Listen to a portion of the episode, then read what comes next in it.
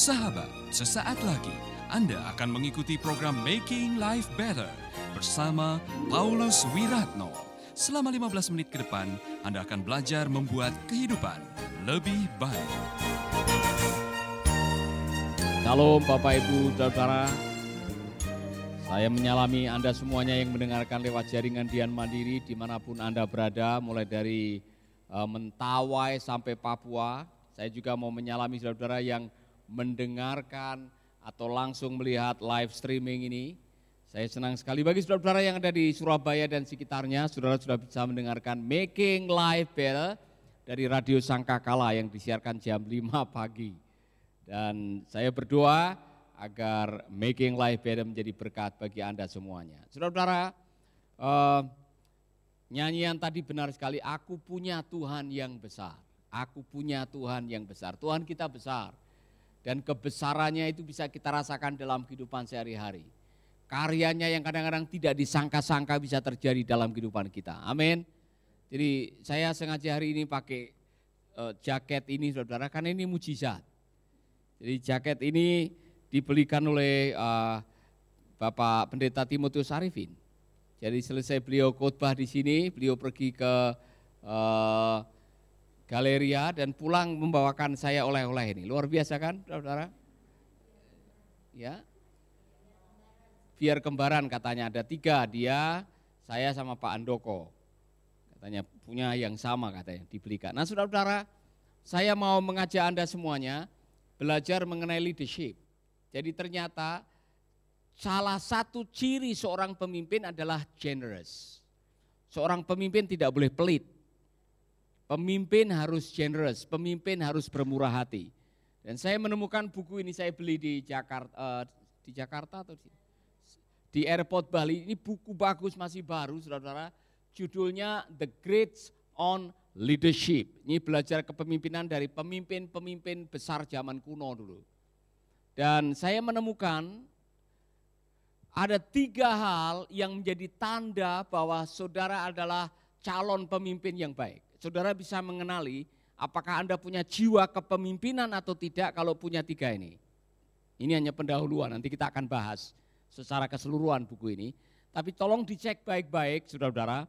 Kalau Anda suka melakukan go first, Anda berani babat alas, orang Jawa bilang. Yang lain-lain tidak berani melangkah, yang lain-lain tidak berani melakukan, yang lain-lain tidak berani um, mengambil keputusan dan Anda berani duluan, maka Anda punya jiwa seorang pemimpin.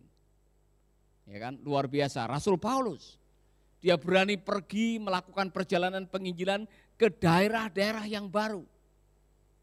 Saudara-saudara, ketika Anda melihat perilaku Anda mulai zaman kecil sampai sekarang dan Anda berani melakukan sesuatu duluan, saya anggap Anda punya modal yang baik untuk memimpin. Amin. Coba cek uh, perjalanan hidup saudara-saudara punya atau tidak. Ternyata saya punya. Dengan modal gitar, saya bisa berani memulai grup dangdut di kampung saya, saudara-saudara.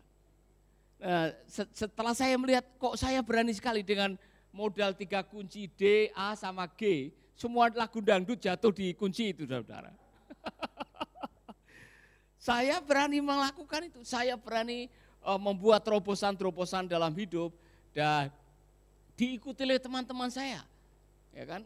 Saudara-saudara luar biasa. Yang kedua, trait yang kedua, perilaku yang kedua yang menandakan bahwa Anda punya jiwa seorang pemimpin adalah create hope. Seorang pemimpin adalah seorang yang bisa menciptakan harapan. Marilah kamu semua datang kepadaku. Aku akan memberikan kelegaan kepadamu. Itu Yesus memberikan harapan. Akulah jalan, kebenaran dan hidup. Kalau kamu minum air yang aku berikan kepadamu, kamu tidak akan haus lagi. Seorang pemimpin adalah seorang yang bisa menciptakan harapan. Create hope. Kalau saudara justru menciptakan ketakutan, menciptakan keraguan, baru dikasih tugas, belum apa-apa, nanti kalau saya mati di tengah jalan bagaimana Pak? Nanti kalau saya mendapatkan perlawanan bagaimana? Nanti kalau orang tidak suka dengan saya bagaimana? Kalau baru di, baru disuruh, belum sampai di tempat, belum melakukan apa-apa, pikirannya hanya negatif, negatif, negatif dan rasa takut, pengikut saudara juga akan takut. Jadi seorang pemimpin harus punya uh, create hope. Yang ketiga, ini contoh, memberdayakan orang. Kalau saudara punya kerinduan untuk menolong orang maju, ini tanda yang bagus saudara. Tapi kalau saudara selalu menekan orang, memperalat orang, saudara tidak berani memberdayakan orang-orang yang ada di bawah saudara, saudara bukan seorang pemimpin, saudara adalah seorang bos. Itu bedanya di situ. Nah, saudara, saya tidak membahas itu sekarang, tapi ini buku menarik sekali karena ada pelajaran-pelajaran yang saya tidak temukan dalam buku-buku kepemimpinan yang lain. Contohnya, ada five character traits of effective leaders. Anda bisa menjadi efektif atau tidak menjadi seorang pemimpin dilihat dari lima ini. Ada enggak? Courage, integrity, resilience, generosity, concern. Apa itu? Berani. Berani mengambil risiko. Berani memulai. Amin, Pak Samuel. Berani mengambil risiko, apapun juga. Seorang pemimpin harus berani mengambil resiko. Integrity, kejujuran, ketulusan. Resilience, tahan banting. Seorang pemimpin harus tahan banting. Semua bilang tahan banting. Yang keempat, murah hati. Yang kelima, kehangatan dalam hubungan. Orang yang kaku dalam hubungan tidak bakalan bisa menjadi seorang pemimpin yang baik. Anda harus punya kehangatan di dalam kepemimpinan. Nah, sekarang saya memadukan apa yang di sini dengan apa yang baru saya pelajari, yaitu kolesterol. Saya berkhotbah mengenai kolesterol, ya kan, yang menyumbat kemajuan seorang pemimpin. Saudara tahu kolesterol? Pernah cek kolesterol itu adalah lemak. Lemak dalam darah yang kalau itu terlalu kental atau terlalu banyak bisa memblokir peredaran darah, dan kalau itu ada di otak, saudara kena stroke namanya. Ya kan? Dan kalau sudah kena stroke, waduh, saudara-saudara, saudara akan menghadapi kesulitan dalam hidup ini. Bisa lumpuh, bisa mati. Dan apa yang diajarkan oleh Pak Rick Warren adalah sebuah pelajaran yang saya pikir kita semua layak untuk mendengarkan, yang namanya spiritual kolesterol. Kolesterol-kolesterol rohani yang bisa menghambat saudara maju dalam pekerjaan Tuhan, maju dalam usaha, maju dalam karir, maju dalam bidang apapun juga. Lima hal ini harus Anda waspadai kalau itu ada. Number one, nomor satu, rasa kecewa. Anda masih bersama Paulus Wiratno di Making Life Better.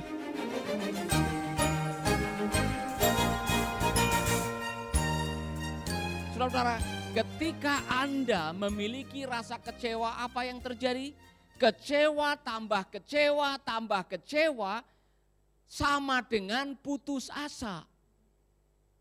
Hati yang kecewa itu bisa melumpuhkan tulang.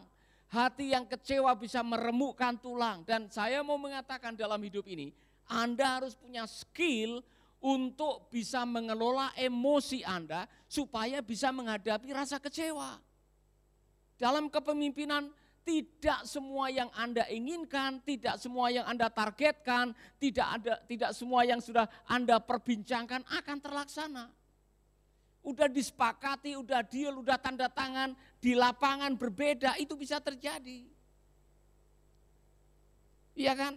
Terus mau apa? Ketika harapan saudara tidak menjadi kenyataan, apa yang saudara doakan, apa yang saudara impikan tidak jadi dalam waktu yang disepakati, atau apa yang saudara rindukan tidak langsung menjadi kenyataan, saudara mau apa?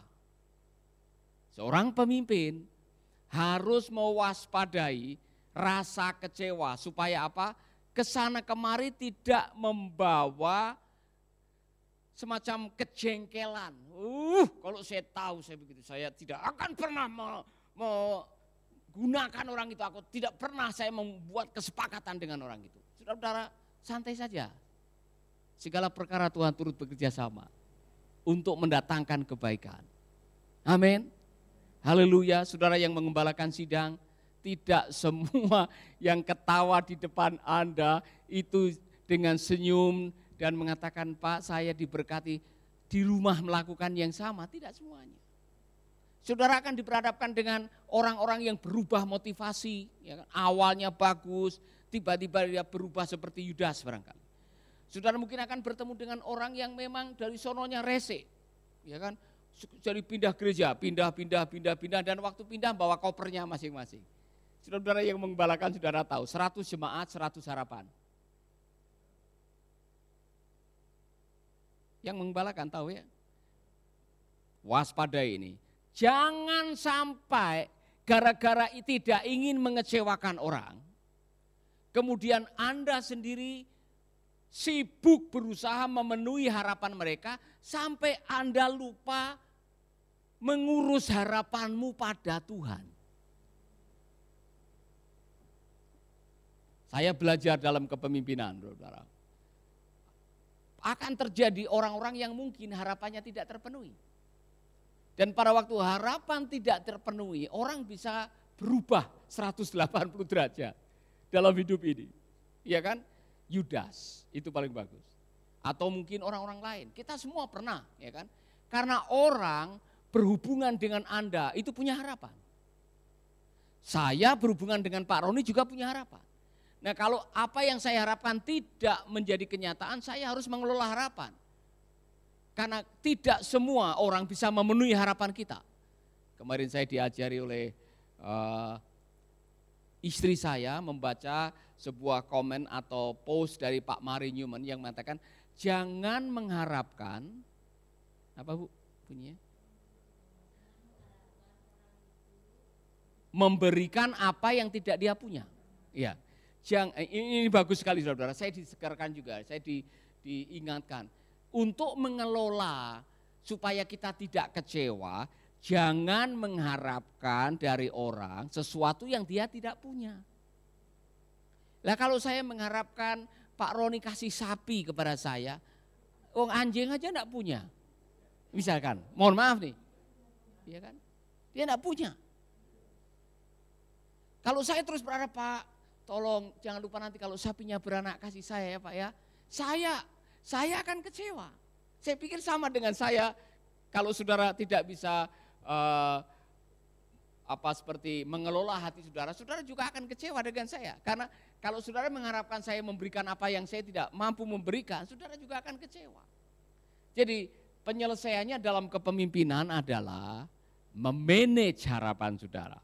Jadi seorang pemimpin harus punya skill mengelola harapan. Karena tidak semua harapan akan jadi kenyataan. Apa jadinya kalau saudara selalu mengeset standar? Pokoknya ini harapan saya, ini goal kita, ini apa yang kita sepakati. Di lapangan ternyata tidak terjadi, mau apa? Kalau saudara selalu berada di standar yang tinggi dan tidak fleksibel dalam menghadapi keadaan, Anda akan stres. Anda akan marah dengan siapapun juga. Iya kan? Benar tidak? Saudara duduk di pesawat, ada satu kacang yang ada di e, tempat duduk ini. Kemudian saudara marah-marah dengan pramugari. Ini pesawat bagaimana ini? Ya kan? Masa pesawat tidak dibersihkan, ada kacang di atas tempat duduk. Kemudian pramugari mengatakan, Bu, mohon maaf, ya kan? Ini kelalaian kami, mohon maaf. Terus bagaimana? Saya mau turun, ya silakan turun. Karena gara-gara kacang satu yang ada di atas tempat duduk, kemudian saudara turun, dibatalkan, rugi. Tiketnya hanya dikasih separuh barangkali, refundnya. Kan rugi saudara-saudara. Be flexible. Jadi orang fleksibel, jangan terlalu idealis menuntut selalu yang baik. Anda akan stres, Anda akan banyak kecewa. Belajar memanage harapan saudara. Amin. Kalau tidak, Anda kemana-mana menjadi pemimpin yang kecewa. Apa yang terjadi? Apa yang terjadi ketika Anda menjadi seorang pemimpin dan Anda diliputi hatimu dengan kecewa? Lama-lama saya katakan putus asa. Sahabat, Anda baru saja mendengarkan Making Life Better bersama Paulus Wiratno. Jika Anda diberkati, kirimkan kesaksian Anda ke Radio Dian Mandiri, Jalan Intan L C dua, Gang empat, Nomor satu, Denpasar, Bali. Kunjungi website kami di paulus wiratno dot com, Facebook Paulus Wiratno. Hubungi kami di nol delapan satu satu tiga sembilan nol satu satu empat empat dan nol delapan satu satu tiga sembilan nol satu satu empat nol. Sekali lagi nol delapan satu satu tiga sembilan nol satu satu empat empat dan nol delapan satu satu tiga sembilan nol satu satu empat nol. Anda juga bisa mendengarkan program Making Life Better ini melalui handphone Anda. Download aplikasinya di Play Store atau App Store. Sahabat, mari dukung program Making Life Better ini melalui rekening B C A enam enam sembilan nol nol tiga nol lima dua lima. Sekali lagi, rekening B C A enam enam sembilan nol nol tiga nol lima dua lima atas nama Wiratno.